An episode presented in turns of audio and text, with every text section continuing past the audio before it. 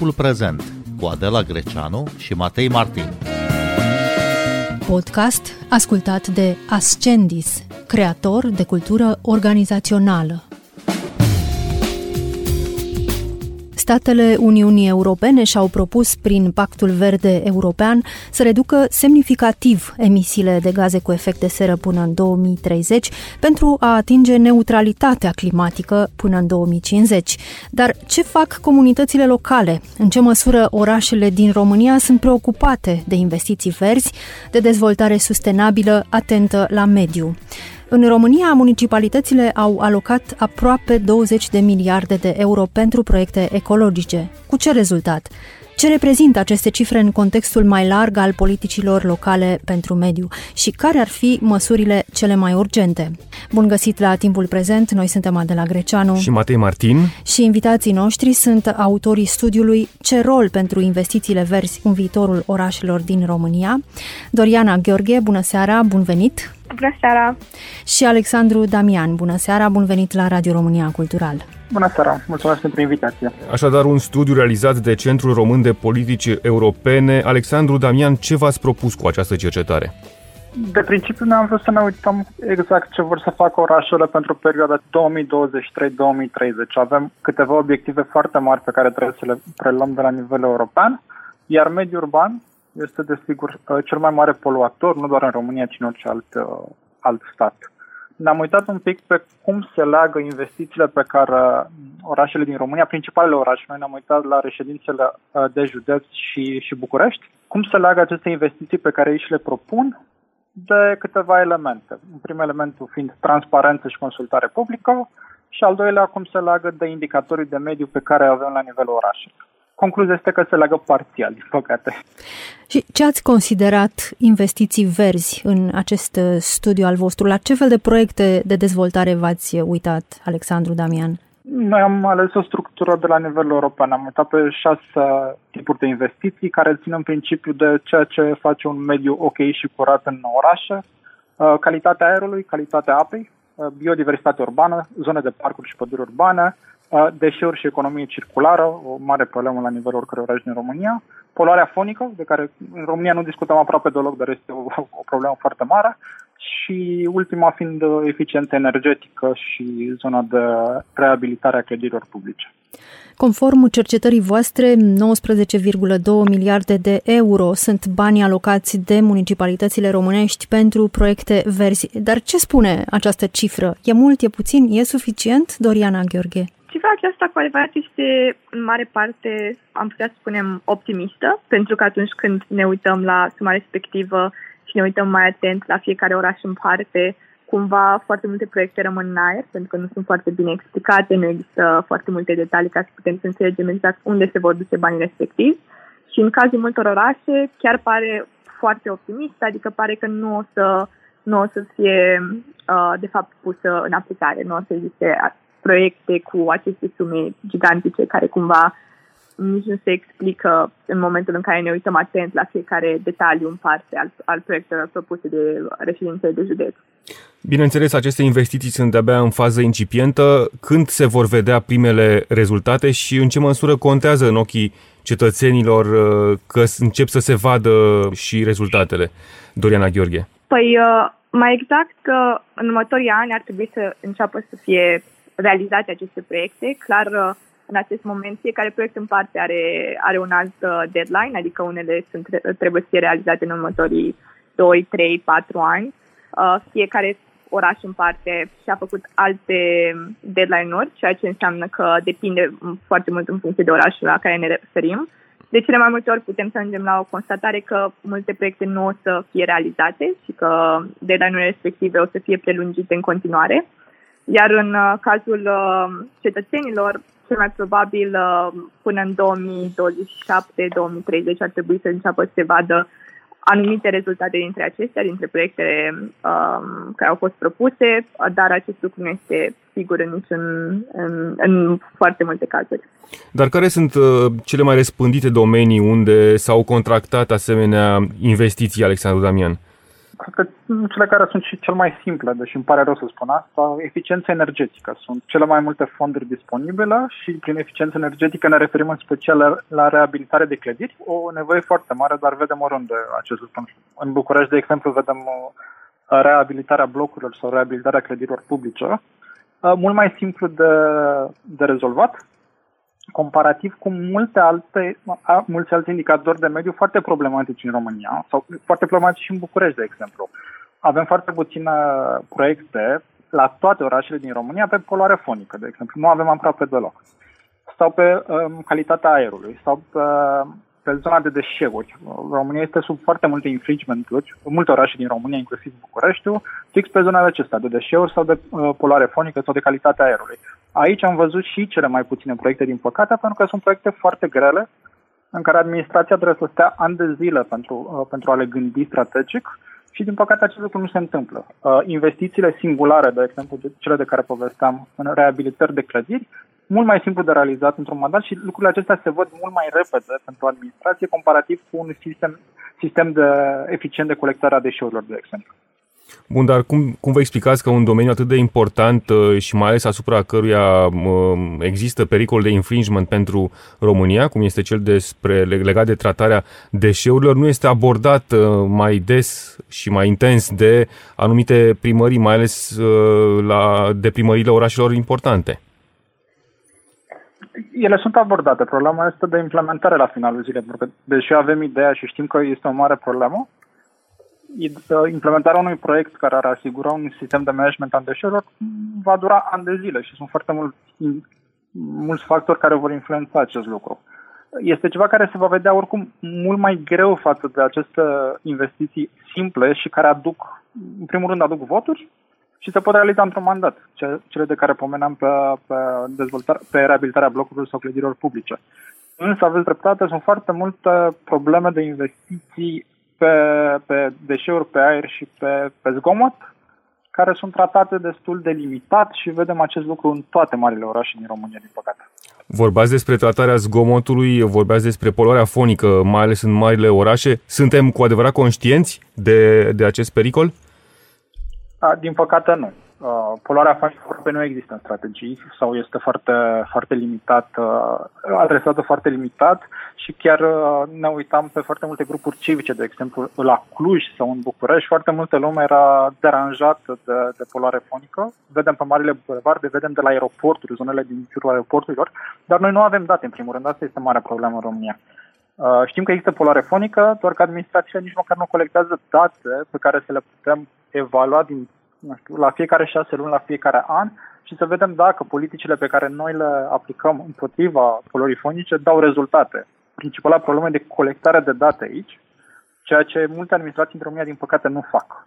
Și am, am găsit împreună cu, cu Doriana, dădeam exemple în, în raportul nostru, cum se întâmplă în alte orașe. Exemplul nostru preferat fiind Barcelona, un oraș care evoluează foarte mult pe acest, pe acest subiect în care aveam date la nivelul fiecărui cartier și fiecare străzi pe, pe poluarea fonică și pe calitatea aerului. Deci îți alegeai efectiv, poți să-ți alegi unde vrei să te muți în acest oraș în func- inclusiv în funcție de calitatea aerului și de, de poluarea fonică limitată din acea zonă, ceea ce pare SF, din păcate, pentru multe administrații din România. Dar de ce SF, Dorena Gheorghe? De ce nu pot fi importate unele politici, unele practici uh, ale autorităților locale uh, din alte state europene, uh, transpuse direct uh, în uh, orașele noastre? Cred că asta e o întrebare cea interesantă și cu siguranță și noi ne-am pus-o în momentul în care scriam raportul. Marea problemă cred că este faptul că nu există voință politică pentru a se adapta aceste proiecte și a fi importate practic la noi în țară, în diferite orașe. Iar pe lângă asta, cred că este destul de dificil să începem să creștem dorința oamenilor de a se implica la rândul lor, pentru că ceea ce fac foarte bine orașele în străinătate, cum ar fi Barcelona sau Leuven sau Parisul, este să implice activ și cetățenii, adică în Leuven și în Barcelona, în momentul în care se fac proiecte de genul acesta, ca să poată să vadă exact ceea ce se întâmplă cu poluarea fonică. Cetățenii sunt cei care updatează hărțile la rândul lor, sunt cei care se implică activ. Și la noi în țară, în acest moment, nu există, aș putea spune, o dorință din partea administrațiilor să încerce să facă cetățenii să fie mai activi, să fie implicați la rândul lor în aceste proiecte și trebuie cumva să se lucreze mai mult în această parte. Ceea ce atrage din nou atenția asupra felului în care sunt împărțite rolurile în ceea ce privește uh, mediul și în ceea ce privește politica de mediu dintr-o comunitate, care este rolul cetățenilor și care este rolul uh, autorităților, Alexandru Damian? Cred că rolul cetățenilor, în primul rând, este să atragă atenția pe lucrurile care se întâmplă și care merg prost în, în oraș și să se implice în politicile de mediu.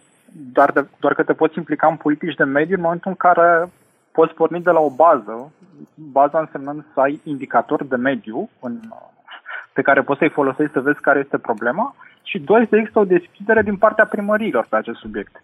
Din păcate, dau, dau din nou exemplu București, în care uh, este mare problemă de calitate a aerului și avem senzori de poluare gestionați de către ONG-uri și mai puțin de către, de către primărie sau de către Ministerul Mediului, pe care l-am auzit la o ultimă discuție, tot, tot facilitată de către, de către un ONG, în care spunea că stațiile pe care le are sunt în mare parte uh, nesustenabile și nu este clar dacă dau date corecte. În condițiile în care nu avem date bune și nu avem un sistem de, de alertare, gestionat de către autoritate centrală sau locală, deja e foarte dificil să intervii și să te implici în, în politici publice bazate pe, pe, pe date.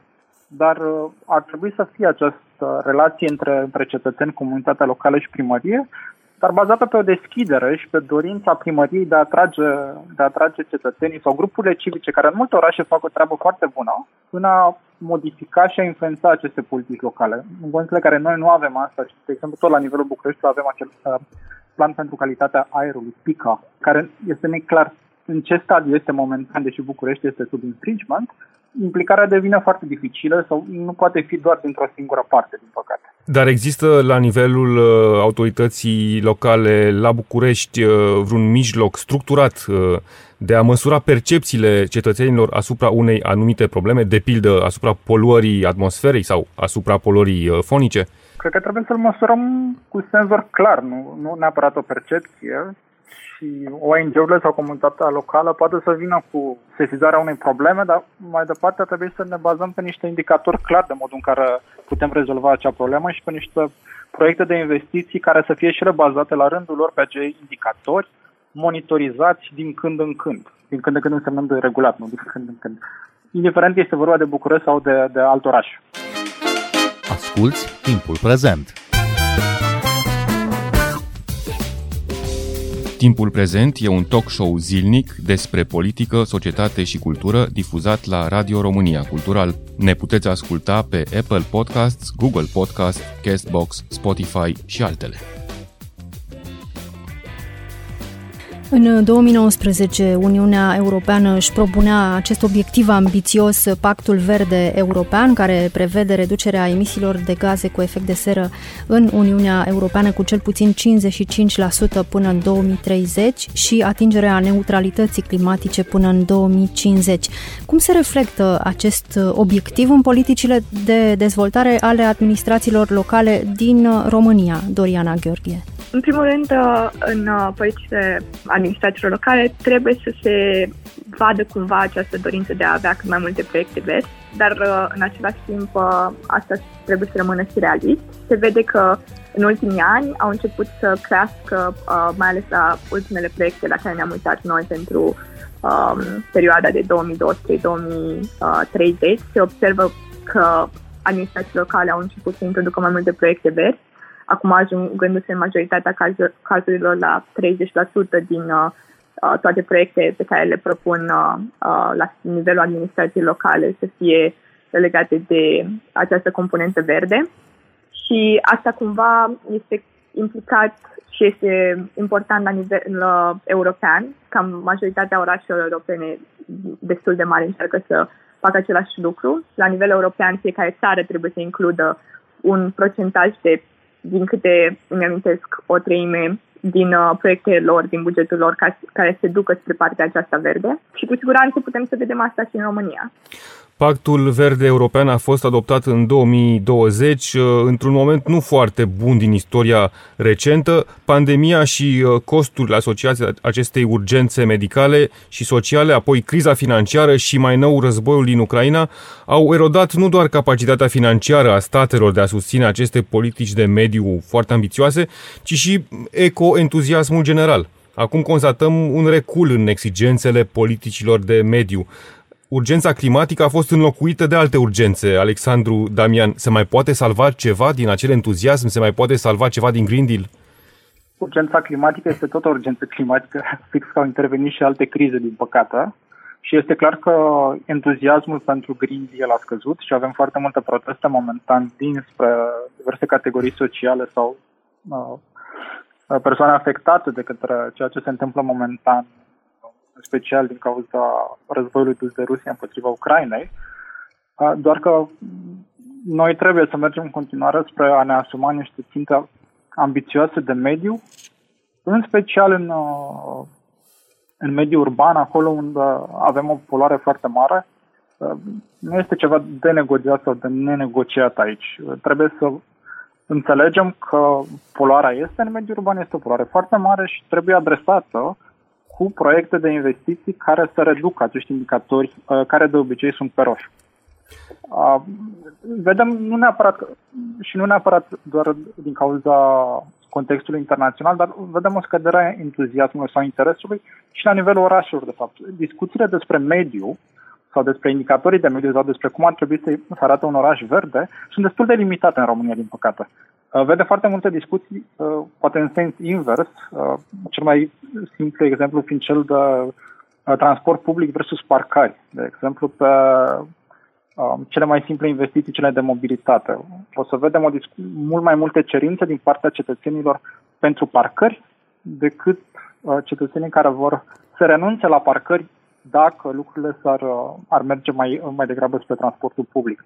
Uh, acest context este destul de dificil pe, pentru investițiile verzi, însă este clar că trebuie să încercăm să rezolvăm aceste probleme de mediu, indiferent de celelalte cauze sau uh, de contextul internațional, pentru că ne afectează foarte mult și dau o singură statistică care mi-a, mi-a venit acum. Sunt undeva în București pe studii făcute de, de oameni din zona medicală, poluarea nea între 4 și 5 ani buni din viață mi se pare foarte dificil să așteptăm să mai treacă unele dintre crize și apoi să ne gândim că urgența climatică, de fapt, nu este chiar o urgență și putem să mai stăm pentru că nu o vedem. Dar nu, 4-5 ani din viață într-un oraș mare mi se pare enorm. Cea mai importantă problemă a bucureștenilor, da, bănuiesc că așa se întâmplă și în alte mari orașe din România, uh, rămâne locul de parcare. Uh, asta se întâmplă aproape peste tot în România. Oamenii sunt foarte atașați de mașinile lor uh, personale, care devin, evident, uh, prin faptul că sunt un factor care se multiplică, o problemă ecologică generală. Cum depășim, cum depășim uh, ideea asta de mașină personală, Doriana Gheorghe? Aici pot să existe mai multe soluții. Cred că depinde foarte mult și cât de creativ sau nici măcar creativ, că nu e vorba neapărat de creativitate, dar cât de dorni sunt cei din administrațiile locale să vină cu aceste soluții. De exemplu, pot să existe sisteme de park and ride, poate să investească mai mult în uh, transportul public, astfel încât să existe și o eficiență dacă vrei să ajungi la muncă dintr-o parte în alta a Bucureștiului încât să nu întârzi, ceea ce cred că este una dintre problemele pe care și le pun constant uh, cei care locuiesc în București uh, când vine vorba de transport și poate chiar este motivul pentru care majoritatea își doresc în continuare să aibă mașina lor. Și în legătură cu asta, cred că o cultură pe care nu o avem și pe care cumva fiecare oraș ar trebui să încerce să o dezvolte este cea a bicicletei Adică nu neapărat să mai ai mașina ta, ci să ai bicicleta ta, ceea ce se vede foarte mult în străinătate, în vestul Europei, unde majoritatea oamenilor încearcă să aibă alte metode de a călători, adică fie au bicicleta lor, fie găsesc, uh, nu știu, o altă metodă de a ajunge la muncă, astfel încât să nu aibă nevoie să aibă un loc de parcare, să aibă mașina lor. Pentru că, până la urmă, consideră că pot să ajungă la fel de eficient la muncă ori, orice s-ar întâmpla și există și cultura aceasta de a dori să mergi tu cu bicicleta să poți să trăiești mai sănătos, ceea ce cred că nu există în acest moment în multe orașe din România și cred că ar trebui să fie practic și motivația administrațiilor publice de a, a face cetățenii să vadă și aceste metode alternative de a îți trăi viața și de, de a călători în orașul tău și de a-ți vedea orașul altfel, să vezi tu mai verde, practic. Care sunt cele mai neglijate aspecte în politicile locale de dezvoltare urbană? Ce spune în studiul vostru, Alexandru Damian? Poluarea fonică, nu este clar. Este un lucru, din nou, pe care nu-l adresăm aproape deloc în niciun mare oraș și este o mare problemă. Calitatea aerului. Aveți și o explicație? E foarte dificil să, să găsim o explicație, dar nu există presiune din partea publicului. Cel mai probabil asta este cea mai simplă explicație. De obicei, nu ar trebui să căutăm explicații complicate, ci explicațiile cele mai simple. Pe poluare fonică mi este clar că nu există presiune din partea publicului, că este destul de greu de înțeles și noi suntem în, în situația în care suntem obișnuiți cu un zgomot foarte mare în orașe și deja ni se pare un firesc, ceea ce este greșit ori de bulevarde, ori de aeroporturi, ori de la vecini. Poluarea fonică este foarte mare în, în orașele noastre. Pe calitatea aerului din Oberg este un lucru mai complicat de rezolvat și sunt foarte multe politici uh, care trebuie să adoptate. Prima ținând de ce discutați mai devreme de trafic, de traficul auto și de cum gândim orașele spre non-mașină. Și lucrurile acestea se întâmplă încet, dar uneori se mai întâmplă. Și al treilea ar fi zona de, de deșeuri, unde din nou este foarte multă, sunt foarte multe probleme. A fost și foarte, este și a fost și probabil va mai fi și foarte multă corupție și economie circulară, care din păcate la noi uh, nu există, deși cred că în ultimele două luni, când a apărut sistemul de garanție returnare, deși nu are legătură cu administrații locale, s-ar putea să rezolve un pic din problema peturilor. Dar asta nu e neapărat economie circulară, ci efectiv uh, reciclarea. Deci, cam aici, poluare fonică, calitatea aerului și zona de deșeuri, din păcate. Care ar fi orașele de pe primele locuri și care ar fi orașele de pe ultimele locuri în privința proiectelor de dezvoltare în acord cu mediul? Doriana Gheorghe. Pe primele locuri noi am observat uh, că ar fi Cluj-Napoca. Cluj-Napoca cumva a reușit să realizeze un raport destul de bine realizat, astfel încât au avut proiecte și realiste și complete și în care puteam să vedem că cu siguranță, sau nu cu siguranță, dar șansele ca aceste proiecte verzi să fie realizate în următorii ani sunt, uh, sunt foarte mari. Și când vine vorba de cât de mare sunt uh, aceste investiții în proiectele verzi, am observat că mai multe orașe au alocat niște sume semnificative, de exemplu, Piatra Neamț, Drobeta Turnul Severin, uh, Buzău, Suceava, dar uh, în același timp trebuie să punem asta în, balanț, uh, în balanță cu cât uh, de realiste sunt și la fundul listei, cum ar veni pentru proiecte verzi, am văzut că Sfântul Gheorghe, Iași, uh, Călăraș au uh, investit sume uh, mult mai mici de aproximativ 10% sau chiar mai puțin de 10% din proiectele lor pentru următorii um, până în 2030 pentru proiecte verzi, ceea ce din nou ne pune semne de întrebare cu cât de mult se prioritizează partea aceasta, componenta aceasta verde în uh, proiectele administrațiilor locale. Suntem într-un an electoral, vom avea alegeri uh, inclusiv locale în multe orașe, nu știm cine sunt candidații, bine, nu știm nici măcar când vor avea loc alegerile, dar există o conștiință de mediu a candidaților, uh, e clima o temă de dezbatere electorală, există o preocupare a cetățenilor, a viitorilor alegători, Alexandru Damian? Mi se pare că a crescut și în România, dacă la nivel european vedem această conștiință de mediu și vedem pentru cei mai tineri că zona de, de mediu și de climă este probabil cea mai importantă și cea care afectează cel mai mult. O vedem și la noi în ultima vreme, pentru că se văd din ce în ce mai multe grupuri civice, din ce în ce mai multe ONG-uri sau grupuri de oameni care sunt interesați de, de aerul pe care îl respiră și de poluarea fonică din orașe. Din păcate, noi încă discutăm în sensul de confruntare aici. Transport public versus uh, mașină proprie, parcări versus spații verzi. Suntem în această paradigma confruntării în care suntem uh, ori pro ceva, ori împotriva altceva, ceea ce afectează destul de mult dezbaterile. Iar la nivel de, de promisiuni sau de ofertă electorală în marile orașe, nu, de obicei zona, zona de mediu este destul de delimitat, atinsă cu multe alte teme în, în fața ei. Dar, din fericire, avem câteva orașe. Eu aș mai adăuga în, în ce spunea colega mea Doriana și Bistrița, de exemplu, care are câteva politici interesante pe zona de mediu.